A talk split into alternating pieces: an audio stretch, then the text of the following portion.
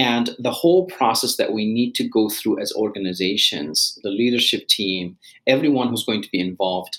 And then let's start to come together and connect the dots across those objectives so that our master goal of achieving the case for change, and let's say steering the organization into a different market, uh, rolling out a new product, no matter what it is that initiative that we're working on, we have a way of then creating an architecture of steps, an architecture of objectives and key results that are going to help us get there. And that's what a lot of organizations miss out. A lot of the time, they will speak an amazing case for change, they will talk about the vision, but then they really miss out on developing a very good, robust structure that helps everybody see how we're going to get from here to there. And that's where OKRs can come in and really help provide that.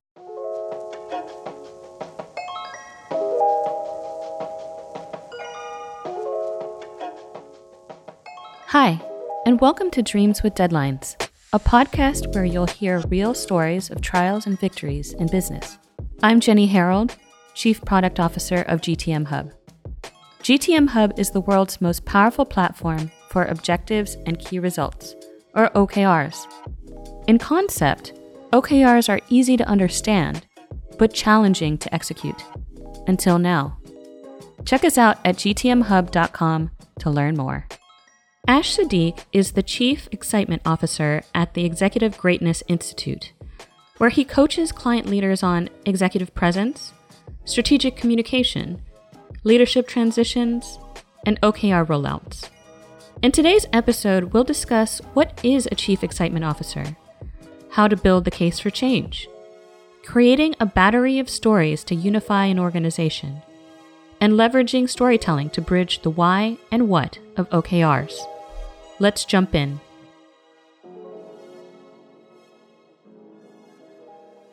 Right. Well, Ash, thank you so much for joining us today on Dreams with Deadlines. I'm super stoked to have you on the show. So thanks for joining us. Absolutely, Jenny. Thank you for having me. So let's start with who's Ash? I think that's a very important question. So our listeners can know who you are and what you do, and then we'll launch into some, I think, interesting topics for today. Wonderful. So I think I think the answer to that question is that I am a leadership coach.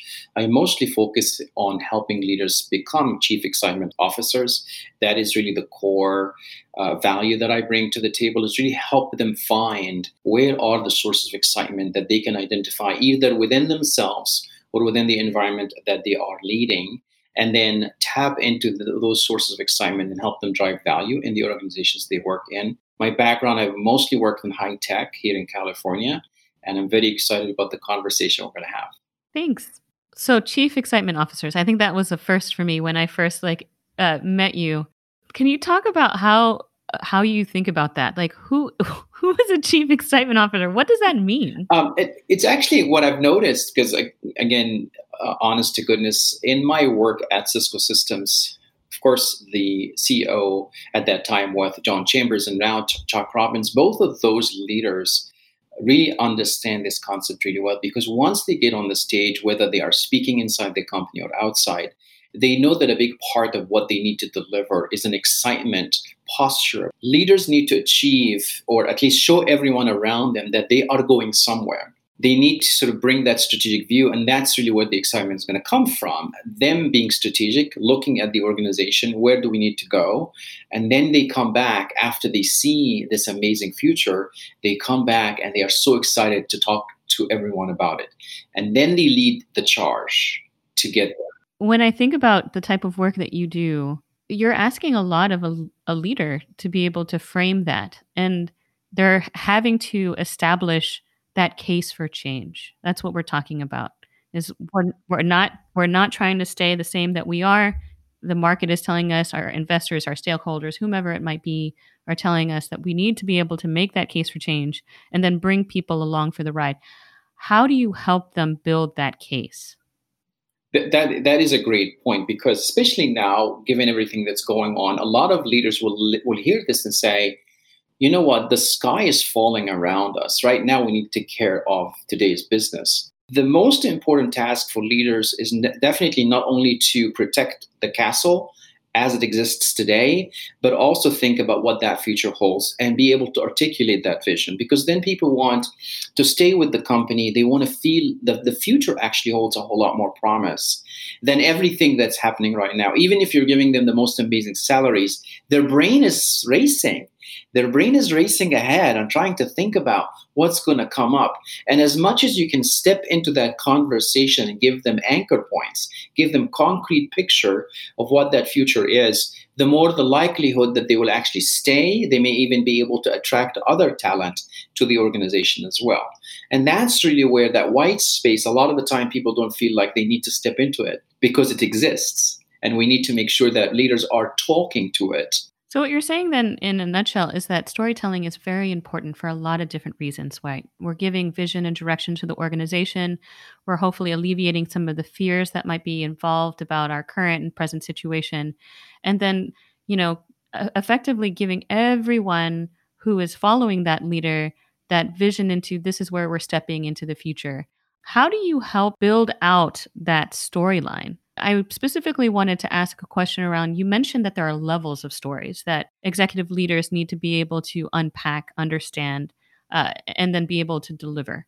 Can you talk a little bit about the levels of stories that you've you've helped uh, leaders in Cisco and, and uh, other organizations uh, contextualize and be able to break down for uh, their employees? So the level of sto- levels of stories that we're talking about is really more about making sure that that leader understands that in order for him to talk to Jenny and and explain to her the case for change in a large effort, that leader needs to start first by really communicating with Jenny their own personal vulnerabilities and use stories to share their values and really connect with Jenny one on one. So, do that with their direct reports, do that with their teams, do that with their organization first before they start unpacking a vision for the future that touches everybody within the organization. So, depending on the level of change that they want to talk about, they need to say, you know what, I need to think about this in a campaign thought process where first I need to start by creating a bond between me and my teams, create trust. And that's really where them sharing about their own aspirations as human beings, how they want to uh, be as a leader going forward? How do they see themselves and their own community, their own organization shaping up in the short term and the long term? And just being open to talk about perhaps personal stories, their stories growing up, the stories of how they have seen their dad do this or that and how that taught them something about life and something about values and something about work ethic and build up that trust factor over time with them and then continue to build that relationship capital within the organization and then come back feeling like you know what? Now i can actually share with them what I see the future holds for the organization, and then build up a change leadership team around them so that they can then develop a number of stories that they use to help explain the case for change. Because they need to connect the dots between the present moment and what's good about it because there are pros and cons about right now and there are also pros and cons about what the future holds and be able to really make that dance through a set of stories that they can develop themselves as well as with the leadership team as well. What would a structure, a good structure of such a story uh, contain? The leader needs to acknowledge the hard work that happened today. So they need to sort of honor the past. Because a lot of the time, a lot of times in change efforts, leaders are so are a whole lot more passionate about what the future holds, and they are ready in their speed of action to dismiss what happened in the past. But everybody sitting in front of them has actually invested so much uh, of their claim to fame, their career, and their experience based on everything that has happened. So the first thing that, that leaders need to do when they are talking about upcoming changes is to number one really you know think of, think about almost like as the tribal history you know what we came into this village, there were no trees, there was no food. We didn't even have any tents. And look where we are today. And just take time to really communicate that I appreciate and celebrate with you what we have been able to accomplish. And you know what? It wasn't easy, right? There were challenges. People had, had a hard time adjusting to everything that happened. And then come back and say, but you know what? If we sit still, things are going to get worse for us. And here's why. So if we don't self disrupt, our competition is already accelerating their movement and they are grabbing market share. But you know what? I, I can I can definitely see how much hard work we have invested.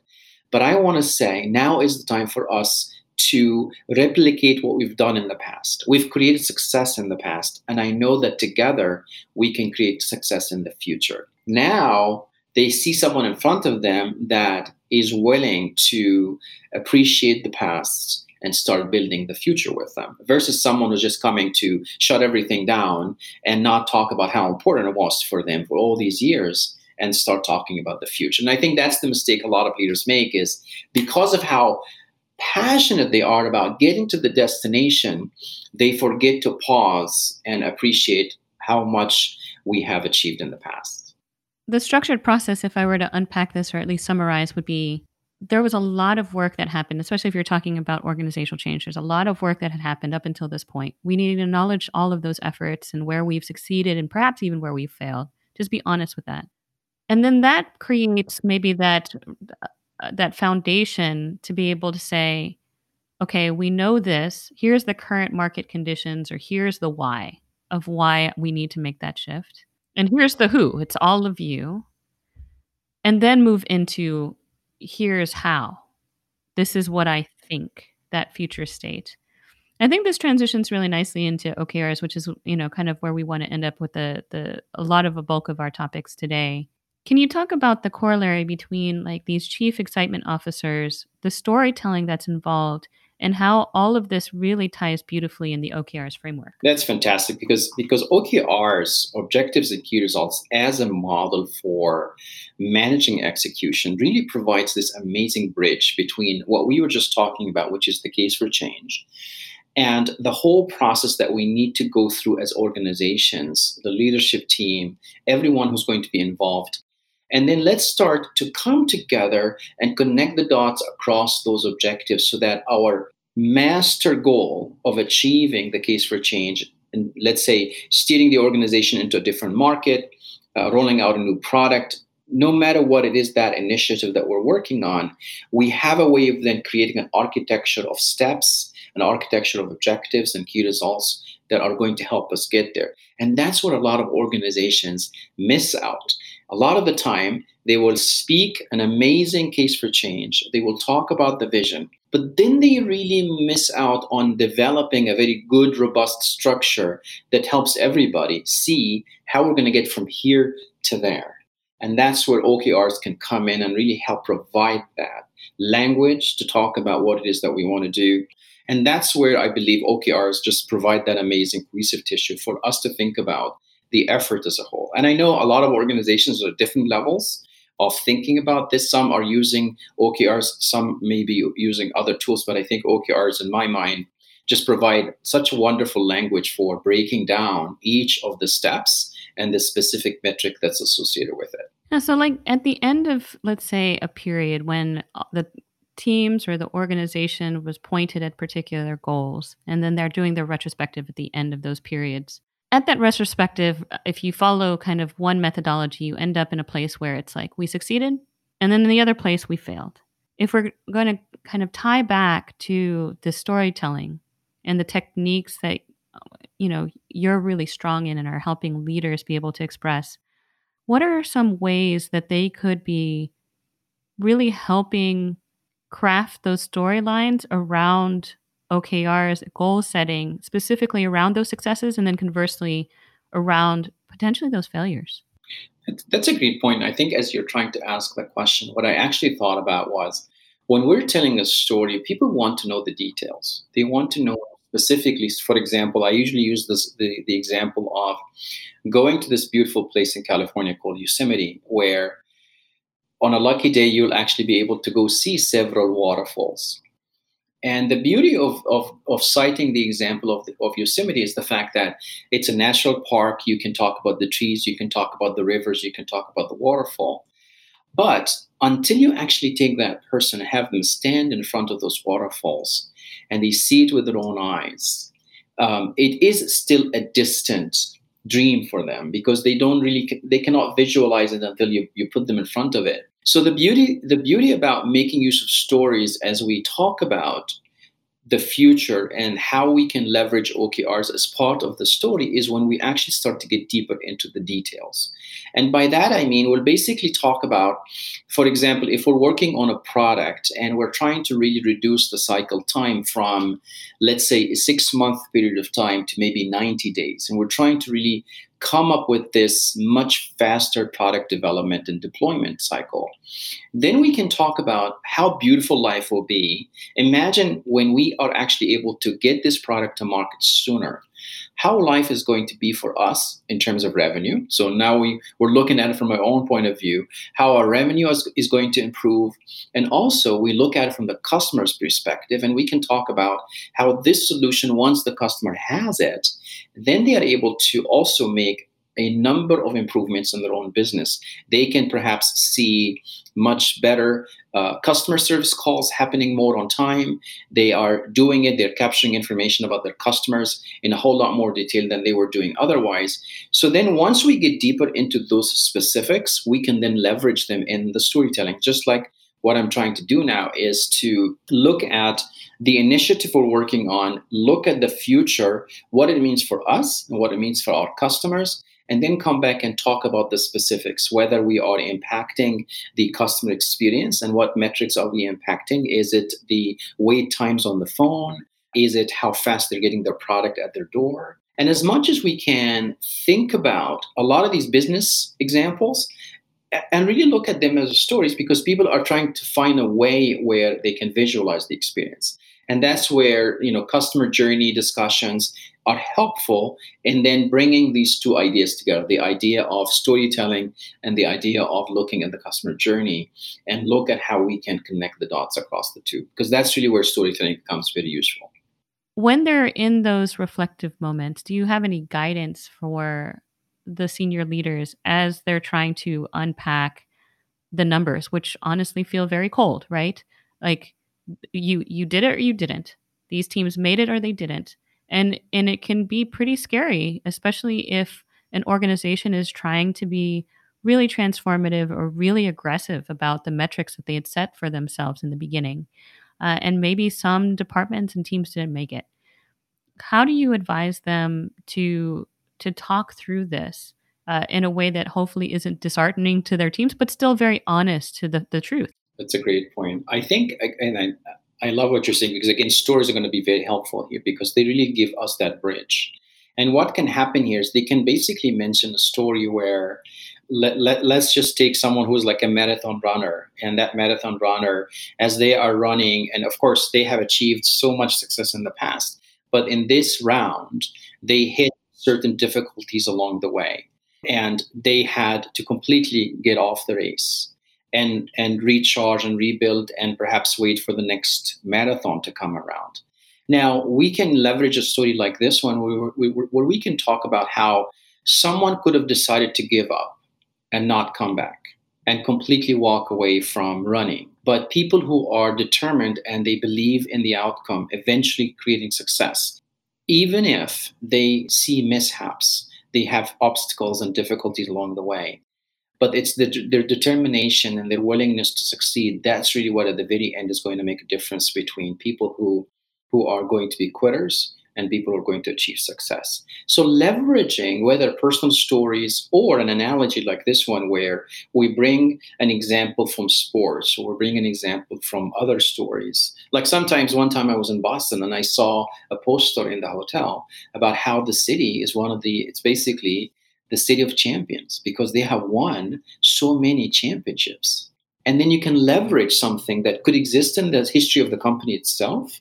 They can look through the history of the company and find examples where exactly what you're describing has happened in the past before. Just by leveraging something like that, that they can connect with, then it inspires them to say, you know what, if these guys have done it, if we've done it in the past, then the likelihood of us doing it again is very, very high. So I think if leaders spend some time, and that's sometimes what I do with them, is we try to come up with a battery of stories. We try to dig deep into the history of the city that the company is in, the history of the company itself, who the founders are, how this company actually uh, was born, what are some of the stories around that. Because then we can bring those stories and use them as the bridge to the point we're trying to make. Like exactly what you were saying you know some teams are doing well some teams are not doing so well we want to be very open and transparent and we have to then say you know what? Exactly happened. This the same thing exactly happened x years ago. And then they can bring these stories and then say you know what? This team could have decided to completely quit and call it a day. But you know what they did? They chose a different choice. They made a different choice. And the choice they made was we're going to succeed no matter what it takes. And you know what? It took them an extra 90 days but at the end of the day look at these pictures that's when we were celebrating their success. Hmm. So when you had mentioned, as I was listening you talk, when you get a lot of leaders in the room, they have a lot of history behind them, right? One, they have different functional hats. So their agendas are going to be different. Like if you're talking to a tech lead, they have concerns that they're going to be responsible for. They've got their P&L they're responsible for. The CRO, similar, the COO. And then you're trying to ask them, hey, you all need to cohesively figure out what the overall direction of this organization is going to be. We're going to frame that in our OKRs as the top level. And hopefully they're highly focused and they have one to three, you know, that the entire organization, or maybe three to five, that they'll rally behind. This seems like an incredible feat for organizations that have a lot of history you know, a lot of that tribal knowledge, all that's great. When you're working with these senior leadership teams and they're duking it out, what what does that look like and how do you get them to find that common battery of stories that everyone's supercharged about so that they they all are chief excitement officers in their own right.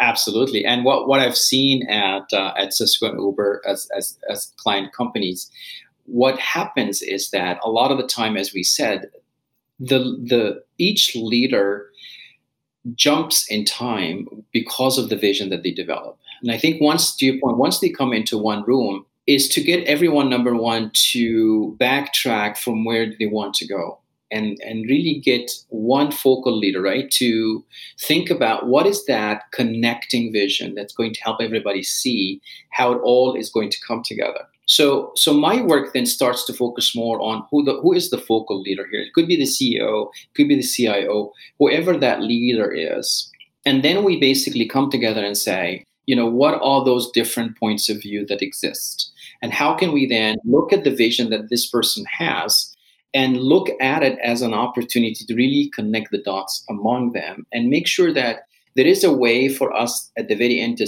the very end to see everything from a strategic point of view. And we try to then step back even view, bigger and really look at it as an opportunity for the company as a whole, which then becomes the cohesive tissue that you can take that functional point of view and connect the dots between finance, IT, manufacturing, and other functions within the company. When they look at that bigger, bigger strategic point of view for the organization, then all of a sudden they see, oh, I can see now how it connects. So going back to your point about a battery of stories will be once that team agrees on the strategic view, then we come back and say, let's actually come up with a list of stories that could have been used before within this company that have been very effective that the audience has risen that, that these stories have resonated with the audience and then think about is there an opportunity for us to continue using them or do we need to develop new ones and are there personal stories that we could leverage and use as the bridge between the personal, the personal story and where the organization is going to go? Or, like in some cases, let's say we looked at the car racing metaphor and we looked at how important it is to have such an amazing, highly efficient technical team that runs very specific tasks on that race car pit team, pit crew, and how can we then look at that pit crew as one cohesive team that, that, at the very end of the day is focused on making sure that that car and the car racing driver are going to make a win in that race. So even though there are many, many specializations, at some point, They come as a cohesive set of people to make a specific result happen. And again, we try to use these metaphors to help the leaders know yes, I have IT, I have finance, I have operations. But un- until we look at each other as one single team, we are far from our goal. And that's really, as you said, that's step one is for us to make a commitment that we're not going to get passive aggressive once we leave the room. And we're making a commitment that we believe in the bigger vision. Here's here's the big why. And that's really what we call it. We call it the backdrop. The big why is the big backdrop that acts as the catalyst for a lot of the conversations that we will have. We have to basically say, do you know how we're trying to achieve X, Y, and Z? That's why now we are thinking about doing X, Y, and Z. And by the way, we are so grateful for where we've come, the amazing work that you've done to bring us here.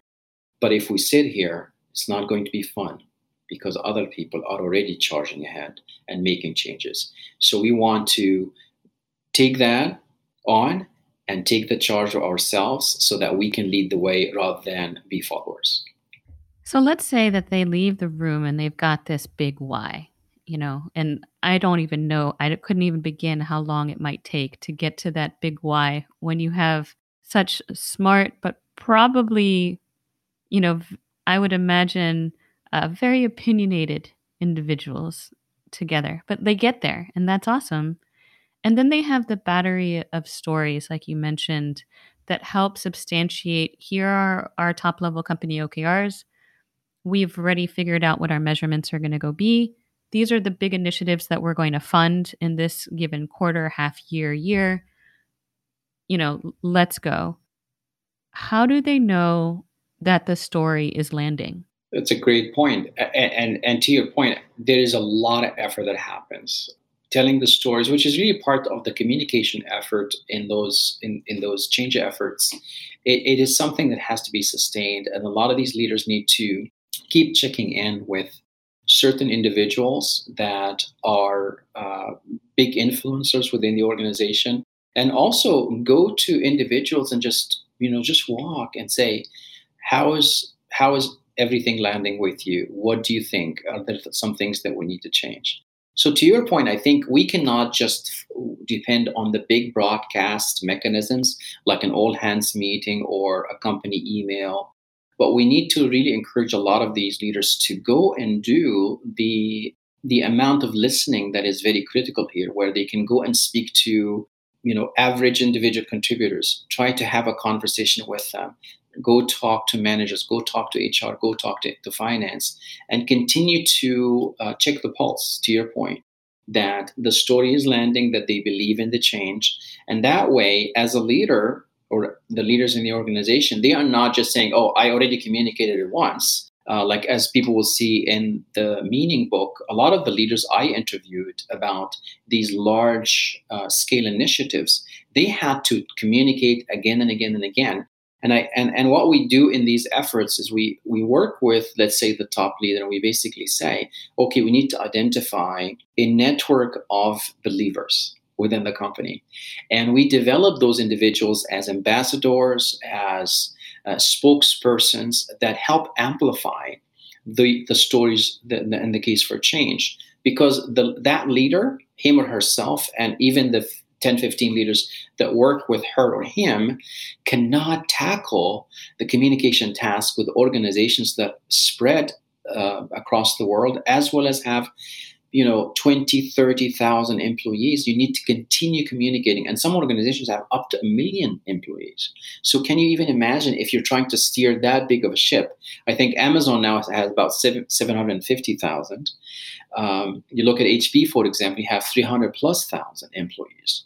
So, depending on the size and the magnitude of the change, then the change effort may actually develop into a big, huge cadre of people whose job is to, number one, to your point, identify these stories and what the case for change is, and then think about well, what, what's the ramp up time how much runway do we have? And then they need to continue to reiterate that message in many, many venues and in different formats. So it ends up becoming a huge, huge effort just the communication piece beyond communication like this is a huge part of of what you do really effectively what you've been coaching on for quite a lot of time what are some of the other big challenges that senior leaders are facing beyond the communication strategy. That's a big part of it when they're trying to do organizational management change, whether it's adopting OKRs for the first time, whether it's some really big strategic move that they're trying to make. What are the, the big challenges that you're helping them overcome, or what are they c- confronted with?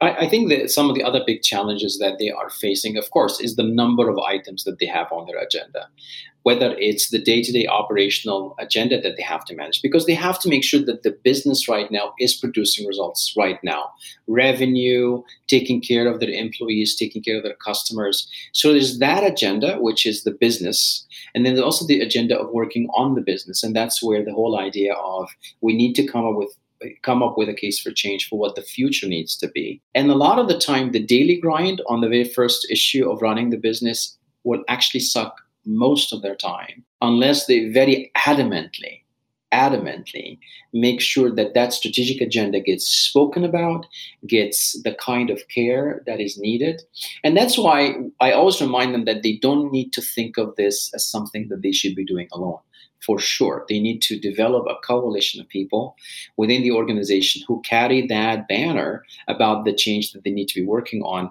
And that's really where we come back to the list of challenges. They have to manage the business today, make sure it produces results, but they also need to be thinking about what that future is. And I think that dichotomy is very, very hard for a lot of people. And as much as they can, mobilize and tap into the resources around them. And I think that's really where the magic happens. The magic happens when a leader really sees everyone around them as part of that resourcefulness that they have. Tapping into the organization, tapping into perhaps consultants that they can use, because a lot of the time they just stay in their own heads and they don't communicate what's going on. But as much as they develop a number of deputies that they can talk to, have them assist them, then at least we have an opportunity to say that strategic agenda is not going to be forgotten. Um, and that's really where the, the main issue happens. One, one, one other consultant was basically telling me he works with a lot of CEOs. He, he barely can find any CEO that takes time off.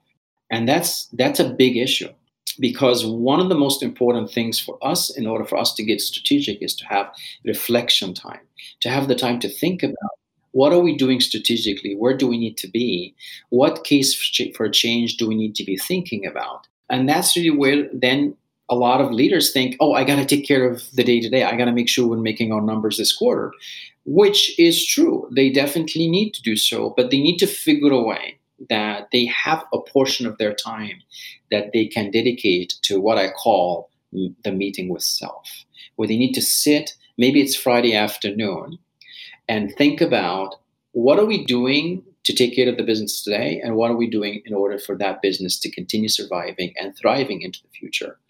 Uh, and that the difference between survive and thrive is that strategic agenda. If they don't have it then someone else unfortunately will come and say oh my god you've been doing an amazing job helping us do you know manage the business day to day and we're ma- we're doing we're making our numbers fantastic job but i don't really know what we're doing next year and therefore we need someone else to come in here and help us take care of that can you provide some kind of insight on how can senior leaders carve out that time and what does that time look like when they're working with their OKRs, communicating about their OKRs, reflecting on their OKRs?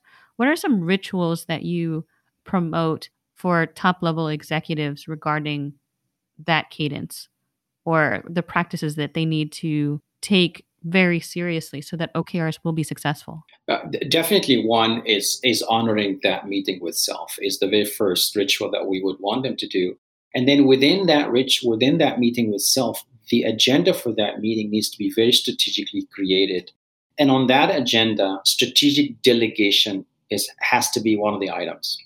And strategic delegation means I need to think six months ahead about the fact that I'm going to be delegating a big chunk of my business to somebody else on the team or some other organization on the team. And then I need to start thinking okay, if I'm going to give it to them in six months, what can I do today to help them prepare for that handoff? And that's what needs to happen on an ongoing basis. They need to be constantly thinking about where their time is being spent and how they can chunk up more quality time where they can look at the OKRs, they look at the vision, how that vision is translated into specific measurable goals by using the OKR model, and that each organization has also tapped into that model. They understand clearly how they map to the higher order objectives that the organization is going to go after. By strategically then looking at their time this way and making use of strategic delegation as one key opportunity, they have a mechanism for, on an ongoing basis, it's almost like they're doing spring cleaning because things are going to creep up and go on their agenda. And as much as they can sit down and look across that calendar, six months out, a year out, and then ask themselves questions what things that are on this calendar that have crept up on this calendar that I can delegate out strategically. It's not about just handing it over without giving people enough uh, heads up and also enough upskilling to make sure that when they receive it, they will be able to take care of it and really take it all the way to its final destination successfully. And I think as much as leaders really see the meeting with self as an opportunity to optimize their own time and their own effort, and also the beautiful thing that happens out of this, they end up optimizing their own energy level. Because being a chief excitement officer means that every day people are really tapping into your own energy for them to get excited about what that feature is. So they remember what the OKRs are and say, oh my goodness, I promised 90 days, where I'm 60 days in. I look at that OKR and I see I only have another four weeks to go. What actions can I accelerate in order for me to achieve my targets? And that's really where energy becomes very important because if we look at the leader and we can see that things are waning down, you know it's not a good thing. And that's really where that meeting with self becomes an opportunity also to think about that energy. Where is it going? And where does it need to be? Because the excitement effect their ability to excite others is the most important currency in this situation. Well this has been really insightful just to peek into the the mind of a lot of the more senior leaders that i think a lot of listeners wouldn't have exposure to normally and you you get to work with them and I, I think that's really cool for them to understand. Uh, and also for the hopefully senior leaders that may be listening to the podcast to say hey like there's there are some techniques i can use so that i can sustain that energy. I need to be thinking about the story arc how those stories are landing with my organization so that we can drive change. And hopefully like people can start to see the humans honestly behind the title. And i think that's that's the key here. Like we're people we're trying to achieve some stuff and we have a story to tell and we have a place to go and we want to bring people along for the ride right? So i think we'll wrap up with some quick fire questions because I, I always like to do this at the at the end because i'm always curious what do you appreciate most about your team? The most i appreciate is the ability to readjust to changes. Uh, i think uh, especially now I think being able to flex is a is a major ask of all of us, and I think sometimes, of course, it gets tiring because human beings, again, our, our bodies are used to the stability. They really push us towards keeping things where they are, and every time we're trying to make a change, there's a lot of resistance in the system, and we need to recognize that the resistance is going to exist anyway. It's part of how we operate. And, and we talk about the whole idea of we need to continue to override the system because otherwise the system will, will pull us back. If you want to go out and take a walk, the system will try to keep you sitting on the couch. Um, so flexibility and being able to realize what's what's underneath the current, you know, what's underneath the current, this whole resistance that we need to override is important. And that's really where being consultative and being flexible uh, is a major thing that you, we need to bring to the table. What is your greatest dream and its associated deadline? That's a big one.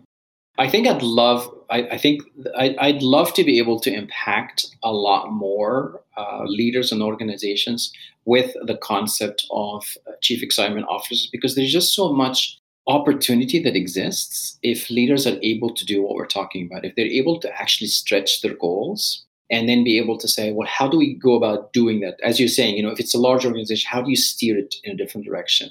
And I think it's that hard work that we can also look at it as enjoyable work because if we are able to create more value for the company. That also means for the customers. That also means for the economy. Uh, so I think if within within you know five years up to to 2025, I'm able to work with at least five large organizations and achieve major change, then we are, we are in a good in a good position. And to that end, you've had a lot of uh, what sounds like amazing experiences to date in working with large organizations, uh, high powered executives, if you will, or chief excitement officers.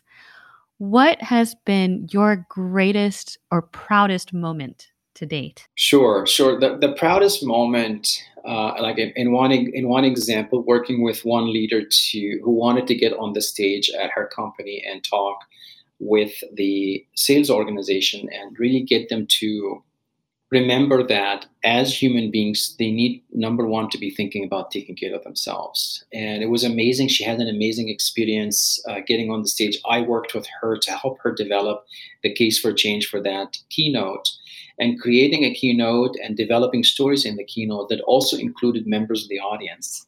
And to eventually see her getting on the stage and achieving a standing ovation at the end of that talk was just the biggest thing that happened so far in 2020. I mean, it was an incredible experience. And she, she was saying that it's the highlight of her career. Was really wonderful because she was really talking about the whole idea of well-being and taking care of one another. Uh, so it was amazing that that happened because, of course, I mean, you you try to put things together and you don't know what the outcome is going to be, but things came together magically uh, to the point that people loved the conversation. They loved what she, the key points she, she, was making about how taking care of oneself will help one take care of others. And it was a major achievement. What would you say is your greatest idea? Like this thing that just surfaced up and it came to mind when you had your meeting with self and you're like, this is such a great idea. Like if you were to to pinpoint one and you're like this is this is it like i'm proud of this what would that be for you i think based on the work with innovation teams at cisco i ended up realizing that as they are thinking about innovation ideas a lot of the time maybe they're looking at one department within the company and they're looking at how important that idea they have is in solving a problem specific to one to one department and then i when we started talking we realized that a lot of issues sometimes exist not just in one place, but in many places. So I ended up creating what, what, what I call the tension index.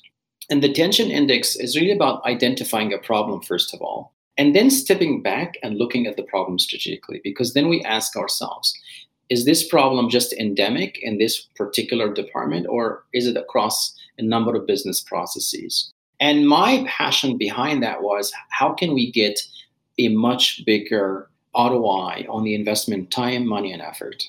And that's where, when you take a look at the, the tension index, then will be it's a tool to help leaders look at issues a whole lot more strategically than they otherwise would. Because what ends up happening in a lot of organizations, like I remember when when I was at Cisco in San Jose, we have more than 26 buildings. Sometimes there is a team in building one that's working on the same issue that the team in building five is working on. And that's still an issue that a lot of organizations struggle with, whether it's GE or Cisco, HP, or any of these large organizations.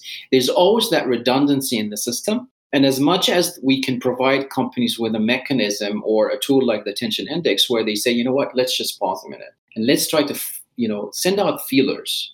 Where else can we get economies of scale so when we work on this issue, it can actually produce a lot better results? Thank you so much for being on the show today. I've really enjoyed our conversation. I hope you have too. I've learned a lot. So thank you so much for your time. Thank you very much, Jenny. Really appreciate it. Well, that's it for this episode of Dreams with Deadlines. Thanks for listening. If you like today's episode, please subscribe and share. Show notes can be found on gtmhub.com/radio. If you want to learn more about our product and services, head out to gtmhub.com. If you have questions that you'd like answered on the show, shoot us an email at radio at gtmhub.com. Tune in next time.